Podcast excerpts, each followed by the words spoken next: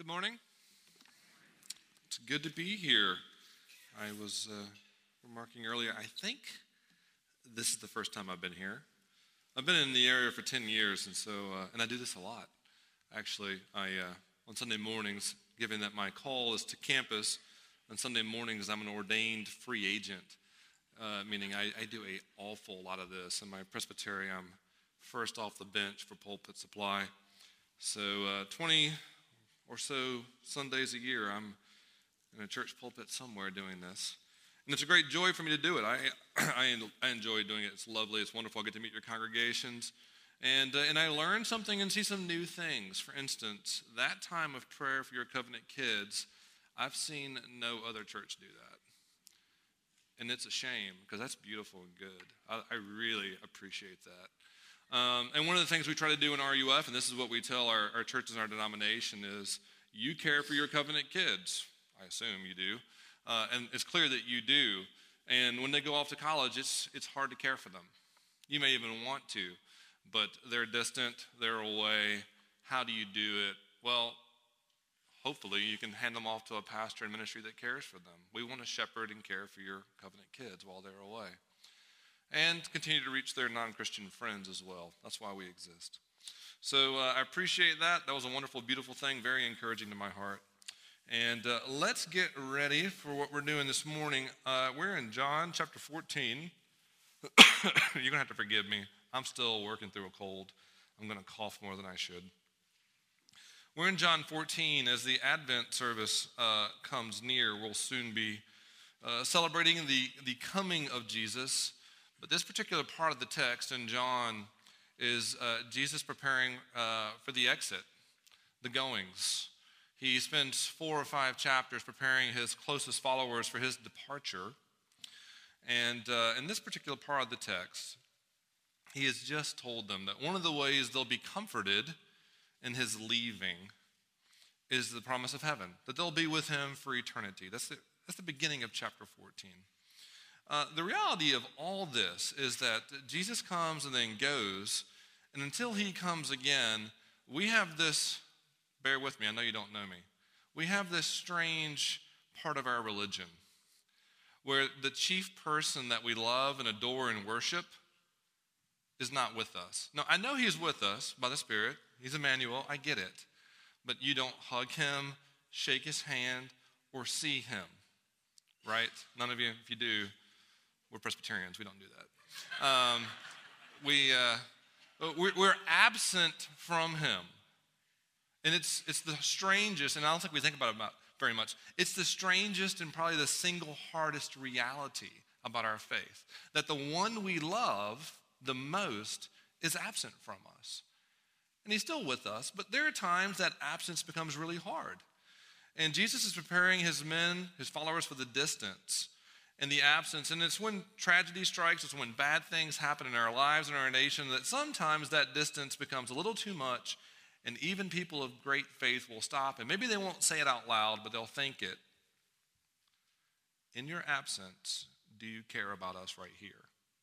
I know heaven's coming and you will fix everything then and there. I know we'll be together and then you'll restore all things. But in the here and the now, right here in the midst of national tragedy or personal disappointment, do you care about me and our world right now?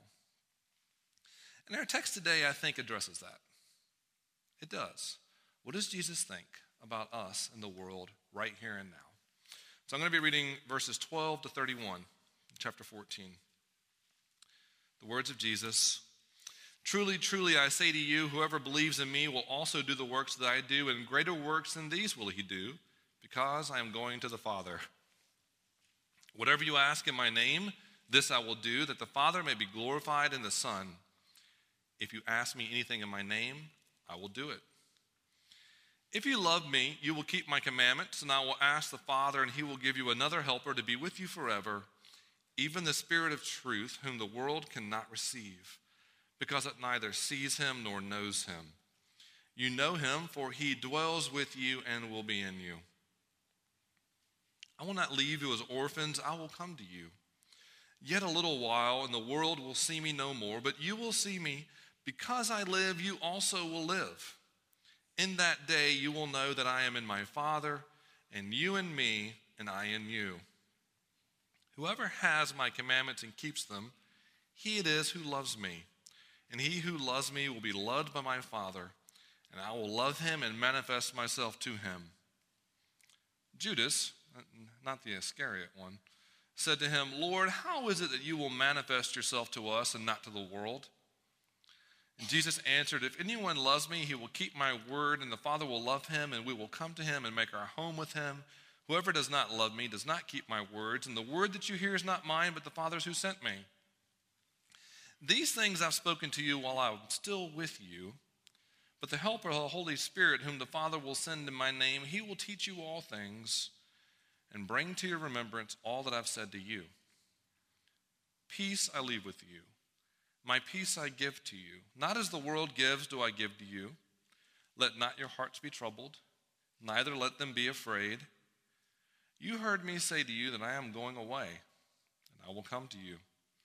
If you loved me, you would have rejoiced because I am going to the Father, for the Father is greater than I.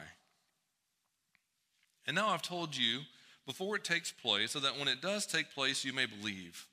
I will no longer talk much with you, for the ruler of this world is coming. He has no claim on me, but I do as the Father has commanded me, so that the world may know that I love the Father. Rise. Let's go from here. All right, I'm going to pray. Feel free to join me. Our great Father, we pray you be kind this morning, keeping with your great promises to show us wonderful things in your law. Soften our minds, soften, soften our hearts Lift them up, Lord, that we may comprehend you in your greatness and in your goodness. Would you take your gospel, press it into reality in our lives, we pray, Lord Jesus. Amen. Well, I know we don't know each other, so this is an unfair exercise, but uh, I would like to invite you to think about what I might be afraid of. I'm a 42 year old I, uh, that means I don't have a lot of the fears that my students do. My students, of course, are greatly concerned about what people think about them, their peers. They're greatly concerned about their future, what job they're going to get, all those things. I don't have any of those concerns. My life is in a happy rut. You know, when you're middle age, 42, you, you just hope that your life is in a good rut. You can get out of it, but it's just sort of violent. Um, so I don't have any of those fears. Um, all the, the somewhat uh, well known phobias that some folks might have about heights or water or whatever the case, I don't really have any of those. Those, those common freaky things that scare people, like spiders and snakes, uh, that's a different category for me. That's the category of snakes and spiders and you jumping out from a corner uh, behind me to scare me. Those all fit into a category of I'm not afraid, but I will react with swift, violent retribution. So don't ever, for your own good, try to scare me or I will choke you out. I just will. I won't even think about it. I'm just going to go for your neck. And so I, that's not really what I would call fear. Uh, but I fly regularly for my job and it's training. And uh, flying although I'm not afraid of flying, I sleep like a baby. Um, flying does make me face my biggest fear. As, as a plane is uh, about to take off, or when it lands safely, I always sing the doxology. I, understand that planes are supposed to fly, but it still seems like a miracle. And, uh, and every time it takes off and lands successfully, I, I just thank and praise the Lord by quietly, quietly to myself, singing the doxology. Um, because the thing I fear most as the plane is hurtling away or landing is that that plane crash would leave my wife and kids abandoned. That is what I fear the most. As a father who loves his family, the thing I fear most is leaving them alone. And as, as the plane taxis and I think about these things, the, the natural concerns that come to mind is will they be strong enough if I'm not here for the world to protect themselves, stand up for themselves, but also strong enough to do good in this world. And uh, will they be alone or will they be cared for? Will they have a family that loves them, that takes them in? Will they have a home? Will they have a church that loves them? And, or will they be afraid? Will they be at peace? Will they know security? And as Jesus is about, those are all my fears and thoughts as I pray for my family in these situations. As Jesus is about to leave his loved ones,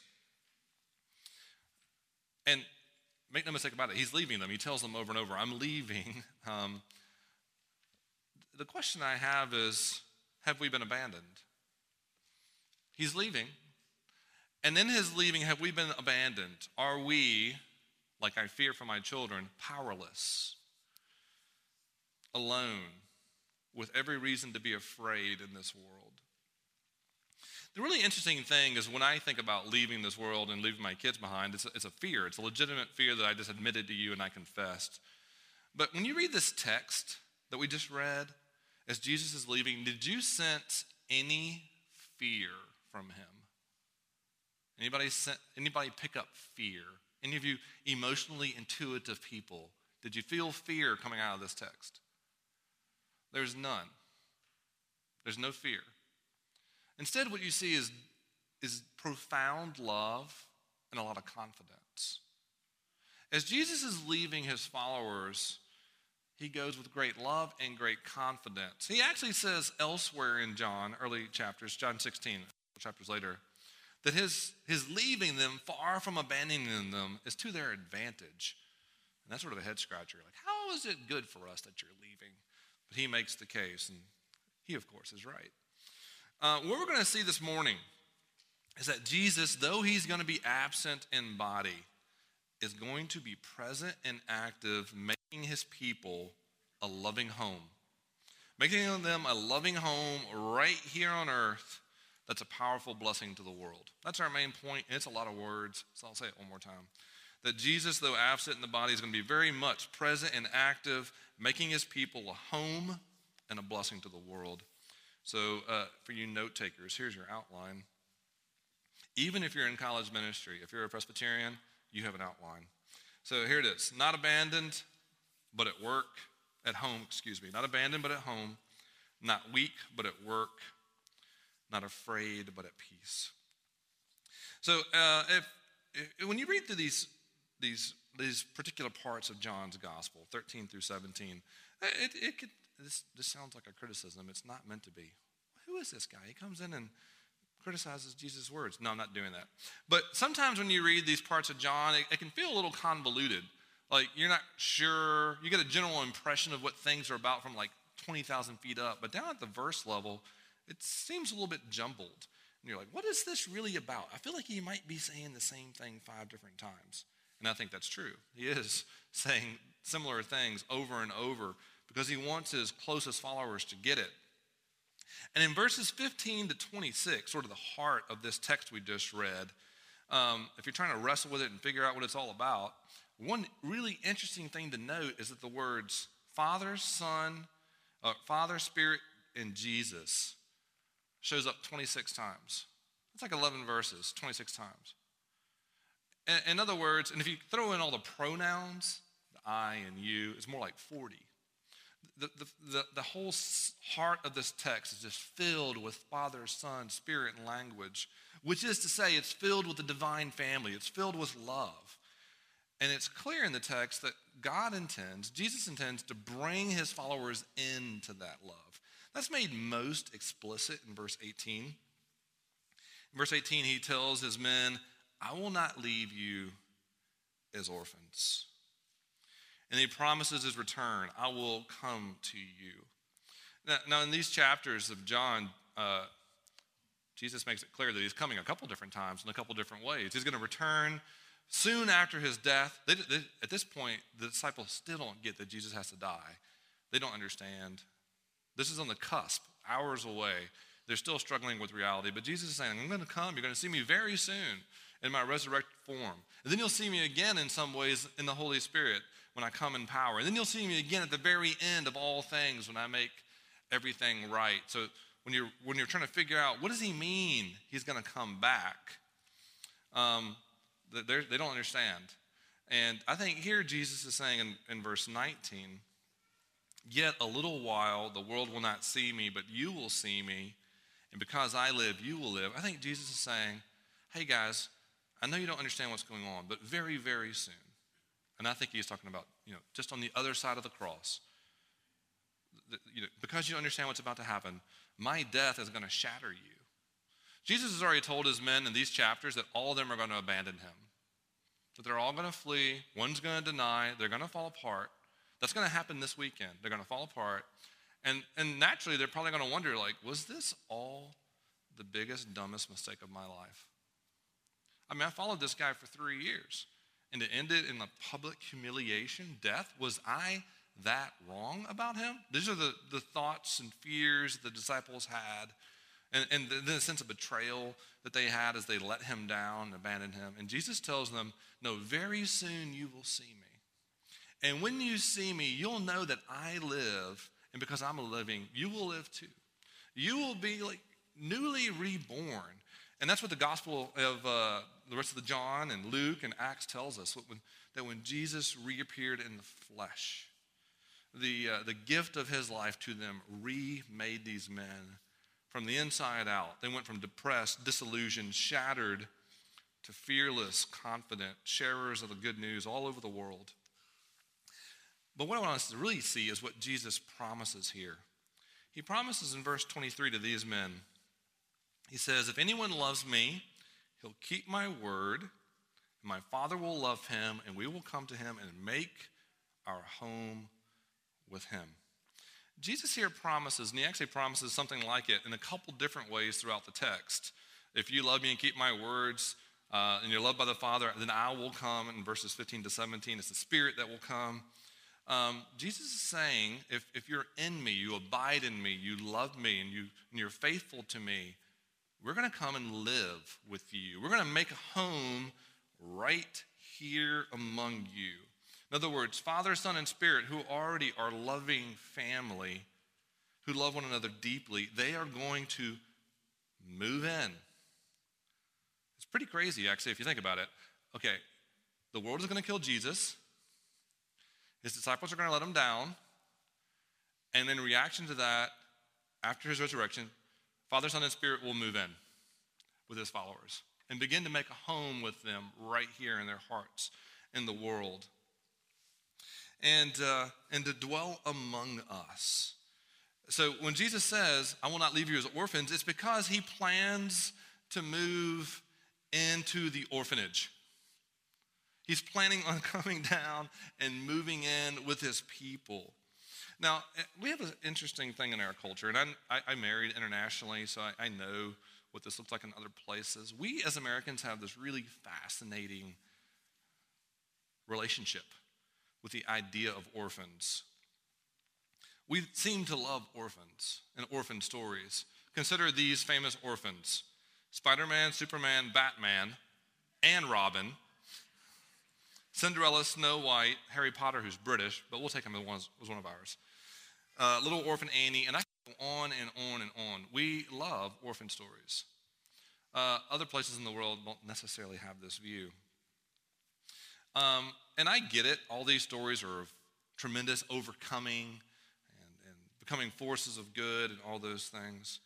Uh, but this has not been my experience with orphans, either here in the States or abroad. And I'll give you sort of one of the quintessential examples of what I think it's like to be an orphan. Uh, I met my wife on a missions trip. Um, we were both U.S. citizens. I need you to know that I did not mail order a bride, even though she's from Ukraine.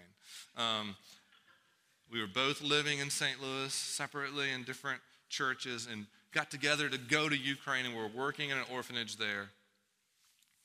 And uh, I was sort of put in charge, which was nuts um, because I have a lot of experience in this kind of setting.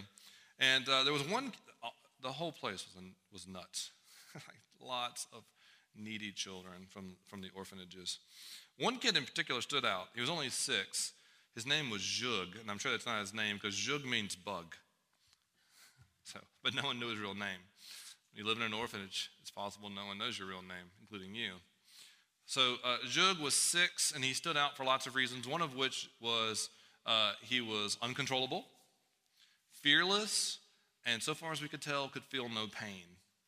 So one day, Jug fell out of a tree and broke his arm and showed no pain whatsoever. Like, you don't get that way in this world unless something really bad happens, like from the womb, fetal alcohol syndrome, and so forth.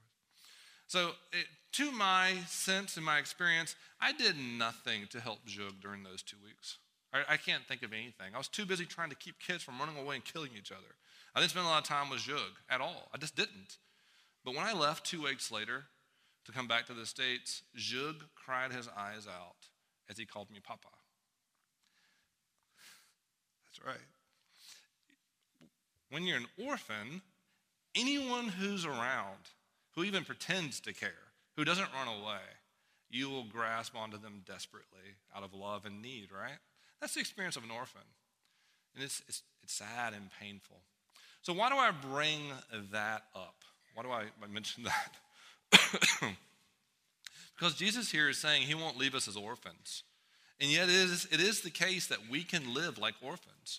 We can live like even if you have parents that love you and a family that loves you and a church that loves you, you can live like orphans. And uh, one of our denomination's pastors, Jack Miller, who passed away years ago on the other side of the state, used to talk about this. That you can act as if you're an orphan, as if there's no father in heaven who loves you. And he offered this sort of description, which can sort of act as a diagnostic. Is this you? Does this sound like you? You have to take care of yourself. You have to be strong. You can't be weak. You have to protect yourself from being taken advantage of. Can't depend on anyone. You want to be taken in, you want to be loved and cared for, but you doubt you ever will. You want to be accepted and to belong, but you can't get too close. You can only trust yourself. You often feel like you're on the outside looking in. Sound familiar to any of you? Because it's impossible for you to imagine a father who actually loves you bring you in and care for you. And the good news here is that Jesus is speaking these words of promise, of love to a bunch of people that are about to abandon him and fail him. You don't earn his love, you don't earn his fatherly care. He will come and restore them and bring them to himself and make a home with them right here in this world. And so, if it's the case that your family doesn't want you, your spouse doesn't want you, your job doesn't want you, you need to know that God the Father loves you and wants to move in and make a home with you.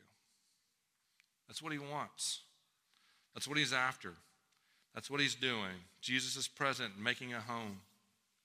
Talk about what kind of home it is with these last two points, okay? Uh, it's easy for some people to imagine that the home that Jesus makes is a home for weird wacko people that live off in the woods somewhere. All the weirdos out there. And uh, it has, and, and let's just go out there in the woods and survive because the world is dangerous and scary. Let's start up a little like secret camp and we'll just, we'll just strive to survive because the world is hard and dangerous. So let's just, let's just be quiet and keep our heads down. We'll, we'll do everything together here, protect our kids. We won't get involved out there too much. And uh, what we see in our text is that the, the home Jesus is making is not just a refuge for the weak and a place for the fearful. Instead, we're not supposed to be weak, but at work in the world. The first couple verses that we read, verses 12 through 14, are pretty remarkable. I don't know if you noticed them as we read them, but Jesus, Jesus makes some pretty interesting claims here. and it's part of our question about, uh, part of an answer to our earlier question is what does Jesus intend to do in this world? About halfway through our text, I don't know if you noticed it, but uh, Jesus says, Hey, uh, I'm going to come back, and when I come back, the world won't necessarily see me, but you will. I'll manifest myself to you. And Judas, not the Iscariot one, Poor Judas, who's not the Iscariot one, constantly getting confused with the Iscariot one. He gets a parenthesis every time he shows up now. But uh, Judas, not the Iscariot one, has a question. He's like, How, how is that going to work? How will you show yourself to us, but not to the world? And I think perhaps, just maybe, part of Judas's question also might be, and what about the world? Like, if you're not going to show yourself to the world, what about the world? do you still care about the world? Like, what, what's going to happen to the rest of the world? Do you care about it? Because you made all these grand promises for the world, and like you're about to die, and there's like there's like us in the room. Like the world hasn't really changed yet. What about the world, Jesus? And Jesus here in verses 12 to 14 makes these grand promises that the believer will do the works that I do, even greater works, because I'm going to the Father. You, read that, right? It's in there. I didn't make that up. Verse 12. I say to you, whoever believes in me will also do the works that I do, and greater works than these will he do. And uh, it's easy for us to get tripped up on this. Uh, we can go either super optimistic, like, yes, I'm going to I am going to feed 5,000 with my kids' lunch. Almost none of us go that optimistic. Um, but we, we expect to do great, great, great things. Or we go super cynical. We can't really do anything. I, I, I, I don't, I don't, I don't know how to change my own heart. How am I going to, how am I going to change the world? Well, what is Jesus saying here? Well, a couple things that are important for us is we need to know how this is supposed to happen is that we're supposed to pray. We're supposed to ask in His name. That means in accordance with His will. And when we do so, He hears and He prays to the Father and He works. It says here twice that He will do it. We pray and He will do it. And uh, I, I just want to give you some, some simple suggestions that this actually works and has worked throughout history. Okay? Any University of Pitt alumni in the room one, two, three. You should all look. These are the very smart people. They're probably engineers or nurses. I have no idea. Actually, I don't know what you studied. Love to catch up with you afterwards. Anyway, um, so uh, in the broader region, I, I, let, me, let me be honest. People that know what we do at Pitt think I'm a miracle worker like, oh, you've got students and they're coming to Jesus and they keep their faith. And it's not because I'm a miracle worker, it's that they think Oakland is like Mordor. They think Oakland is like North Korea. Like, how could anything good happen in Oakland? It's like, thank you so much for going and serving Jesus in that really difficult place. And I'm like, actually, I really like it there. It's sort of fun. It's great, actually. Have you been? Um, but I do admit that work at Pitt's hard. But here's proof that Jesus has been at work in the world in remarkable ways. Would you believe that there are more believers at the University of Pittsburgh right now than there was in the world when Jesus died? Absolutely. Probably more in this room right now, more in your community. It's just true, friends. God has been powerfully at work in the world. Just like this, we pray, He works, he strengthens us. We share. People come to faith. People grow. People share. This is how God does the great work that Jesus promises right here. And it's working all over the place University of Pittsburgh, here in Butler, and elsewhere. God is at work. And it's easy to be cynical and look at this great mess in the world and think, woe is us. We can't do anything. And that, friends, is a lie. God is at work right here, making us a home and working in us powerfully that we might change and reach our world. So, um, yeah, forget just surviving, friends. You're going to survive. God loves you. He's making a home right here. Let's, let's continue to pray and reach and share, trusting that God is doing great work through us. It's an awful, hurting mess in this world, yes. That doesn't mean God's not at work. It doesn't mean Jesus has abandoned it. Yes, we might be a little weak, but He's at work. And also, there's no reason to be afraid. Here's our last point that we don't need to be afraid. We have reason to be at peace. Not afraid, but at peace in the world. Uh, you know, what's, of all the things I've said that are a little crazy, frankly, you know, Jesus leaves and we're still making a home here. We're weak, it seems, but we're God's powerfully at work in us. This one actually might seem the craziest. Any if, if, if there's anyone here who's not a Christian and you've read this for the first time, you're like, man, this is this is a little out there. Because what Jesus is saying to a bunch of followers hours before his death, I'm gonna the whole picture is this. I'm gonna go die as a criminal. They're gonna kill me. Okay, they're gonna kill me. What? They're gonna kill you? Yes, they're gonna kill me. And all of you are gonna abandon me. All of you, you're gonna flee. Not me, I won't. No, you're right. You're going to publicly deny me. You're going to publicly deny me. So this is all what he says in chapters 13 to 17, okay? And here in 14, to these people that he's just shared all this with, he says, Peace. Verse 27 Peace I leave with you, my peace I give to you. Not as the world gives, do I give to you. Let not your hearts be troubled, neither be afraid. Yes, you're right, Jesus. You don't give like the world. Because no one else in the world could possibly say, like, hey, I'm going to die in a few hours and you're all going to fail me. But have peace. I mean, has anyone ever tried to say something like that discordant to you? The worst thing in the world that you can imagine is going to happen in just a couple hours, and you're going to be so deeply disappointed in yourself that you're going to fall apart. But have peace. And how would you respond? Like, are you, are you crazy? How could I possibly have peace? But he's right. Jesus gives like no one else. Actually, twice in this chapter, Jesus says, Let not your hearts be troubled. Okay, I, I think actually the picture is yeah, you're supposed to be troubled a little bit, just a little bit, because you're going to abandon Jesus. But don't be undone by the reality of your failure or Jesus' death because he's at work and he's good. You have reason to be at peace. It starts with, and it's not in our text, Jesus is going to die, but for a reason. He's going to die to make peace between God and man. The ultimate reason we can have peace is because the ultimate problem we have is our sin and failure with the Father. And, and when these men and when we understand that Jesus' death on the cross is not some huge accident or tragedy of history, but an intentional part of God's plan to make us right with the Father, to remove the hostility, we can have peace. We can have peace. That peace that surpasses all understanding, as Paul says in Philippians 4. But in our text, the peace comes from a couple other places. It's really, really interesting. Uh, as I read the last couple verses, 28 to 31, uh, not only does it give me peace, but it, it actually makes me feel pretty good about myself.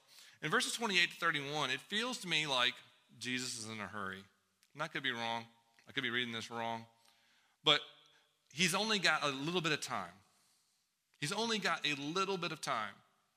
Judas has already left to go get the temple authorities, and they're going to come back and get him and arrest him imminently. And, and Jesus has hours, he knows, and he has to get his disciples ready. Very soon, he's going to wrap up this lecture and just start praying.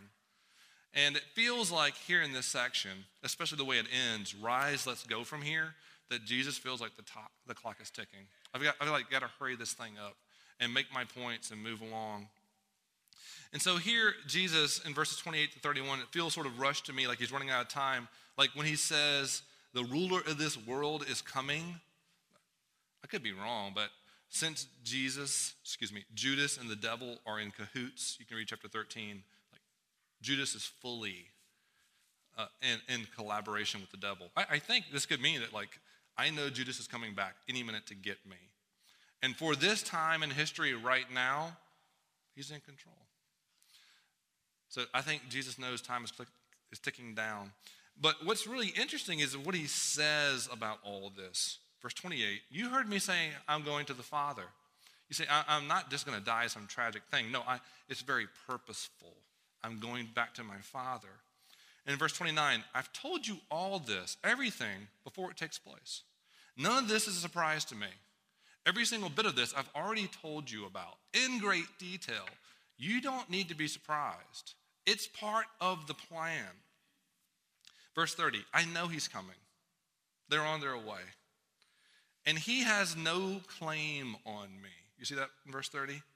He's coming, and, and, and he will take me, and I will die, but he has no claim on me. He's not in charge, he's not in control. Instead, what I'm doing, verse 31, what I'm doing is the Father's will. Let's go. In other words, what's about to happen this weekend before the disciples' despairing eyes is God's plan. It's going to appear like Jesus has been defeated. It's going to look like the cross is the biggest loss in the world. Instead, it's God's plan. It may appear that Jesus is abandoning them. No, he's going to the Father.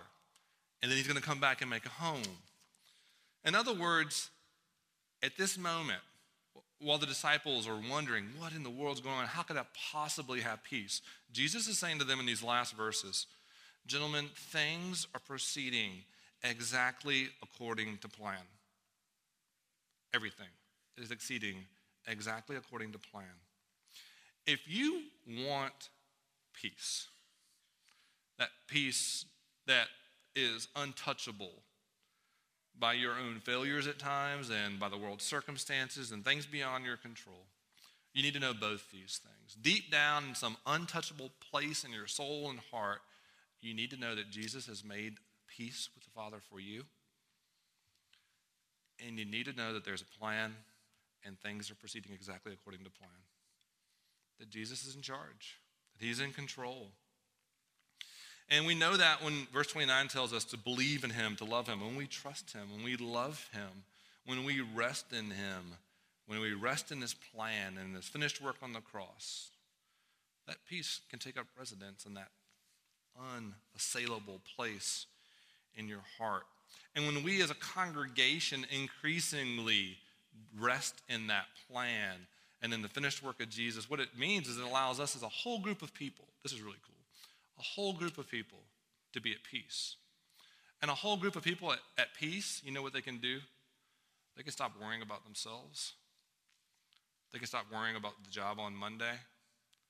They can stop worrying about uh, this argument or that argument that you need to settle with someone in the congregation.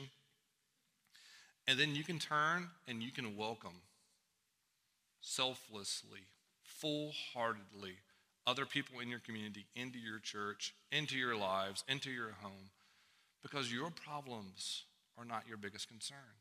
You have reason to be at peace. You can actually be free from thinking about yourself all the time and be a real blessing to the world. You do know that most of the world is severely preoccupied with thoughts of self the whole time, right?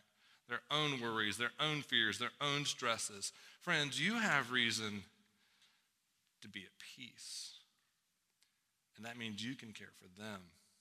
And that means we can be a real blessing to those around us. Jesus is present, He's active, He's making a world his people, us, a loving home and a blessing to the world. All right, I'm going to finish with an illustration here. And, uh, you know, I work with college students, so my, my illustrations tend to be aimed at 18 to 22 year olds. So I'm sorry if this one doesn't, doesn't, uh, doesn't do it for you. Uh, we said, I said we love our orphans in America. Perhaps one of our most favorite, beloved orphans is this guy named Bruce Wayne, also known as Batman. And uh, at the end of uh, Christopher Nolan's trilogy in the movie Dark Knight Rises, uh, I'm going to quickly summarize the, the, movie for those of you who haven't seen it. Uh, Batman is trying to save the city he loves, Gotham. If you don't care, you should know because it was shot in Pittsburgh. He's trying to save Gotham that looks like Pittsburgh. And uh, his, his nemesis here is a guy named Bane. He vanquishes Bane, uh, but in the process, he's betrayed by a friend, he's stabbed. It seems like he's not going to be able to save the city. The city's under threat of a bomb, and uh, a, friend interferes and, uh, and, and, sort of sets him free. And so he has the, the, the option uh, of, of, since they can't detonate it or they can't uh, disarm it, he decides, I'll have to remove it. I can fly it out of the city. I can fly it out over the bay. And at this point, his accomplice says, Why would you do this? You've, you've given them everything. He's talking about the people. You've done everything for them. And he says, Not everything, not yet. And so, as the film closes, uh, Bruce Wayne hooks this bomb up to his craft and flies it out of the city, and it explodes out over the bay. And the city at this point, it watches, knows a couple things. It knows that they are safe, that the thing that was threatening them the most has been removed from their presence, and that a man loved them enough to do it, to take it on himself. That's, that's a pretty beautiful picture of the gospel, friends.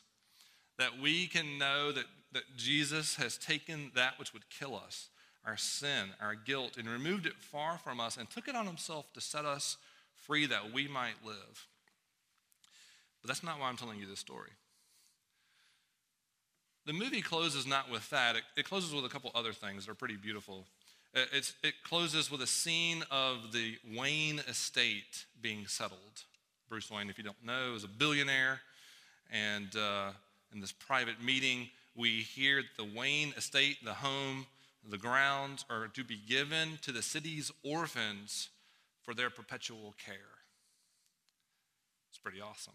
Someone who was an orphan decides, with all his great resources, to be a blessing to all the orphans in the city, to make a home for them. And it doesn't finish there. It finishes, interestingly enough, with one of those orphans, one in particular, a guy named Robin, taking up the mission. Taking up the mission, walking in, discovering all the resources that are available to him, and deciding someone needs to continue the work. I'm going to do it. Friends, that's actually what this, it's a pretty good picture of what is going on here. That Jesus has not left us to our own. He's come and made a home for us, a blessing that we won't be orphans, but He also calls us to join Him in His powerful mission of being a blessing to the world, to carry on what He's doing in the world. And we can do that by resting in Him, by, by having this warm, loving home, by being at peace and inviting others into it. Okay, let's pray together. Our great Lord, we thank you for your great kindness toward us in Jesus. We pray you be kind. Take these words and press them into our lives that we might be the people here on earth, the loving home uh, that you promised, that you desired. And would you make us in this congregation a great blessing to its community? Would those that look in, with those that drop in, see here, Lord, uh, your peace, your love. And because of those things, Lord, may they trace in some design yes, there is a God, and I think He's here. And I think I want in. And would you grant them life, Lord? Would you be kind to do all these things for your glory, the good of your people? These things in your name. Amen.